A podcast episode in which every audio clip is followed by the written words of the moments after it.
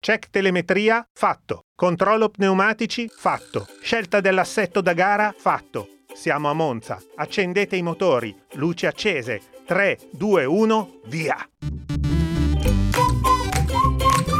Su e giù per le tangenziali.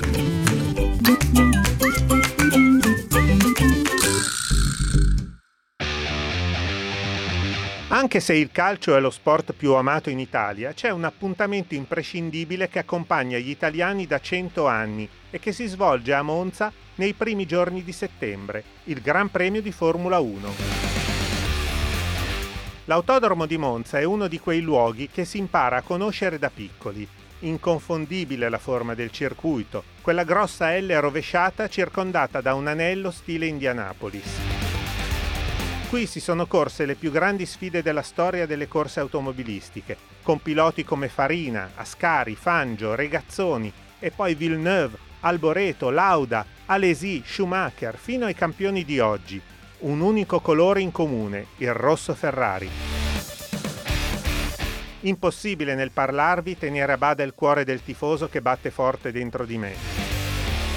Monza vuol dire autodromo e autodromo vuol dire Ferrari con quel gigantesco telo che ogni anno viene sventolato dai tifosi nella ormai consueta invasione di pista. Tutti a festeggiare sotto al podio, chiunque abbia vinto.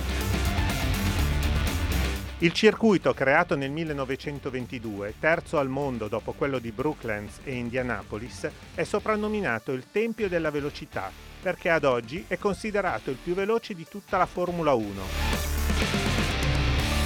Negli anni è stato teatro di grandi vittorie, di terribili incidenti, di rimonte spettacolari, il tutto con la splendida cornice di un pubblico fantastico, una marea rossa capace di farsi sentire anche più dei potenti motori delle auto che sfrecciano sul circuito.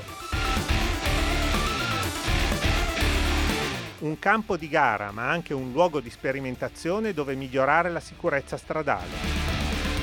Nel circuito sono stati testati i guardrail, l'asfalto drenante. Dalla telemetria della Formula 1 è nata la tecnologia del telepass. L'autodromo è tutto questo, immerso nel gigantesco parco che lo circonda. Alla prossima e rispettate i limiti di velocità e la distanza di sicurezza.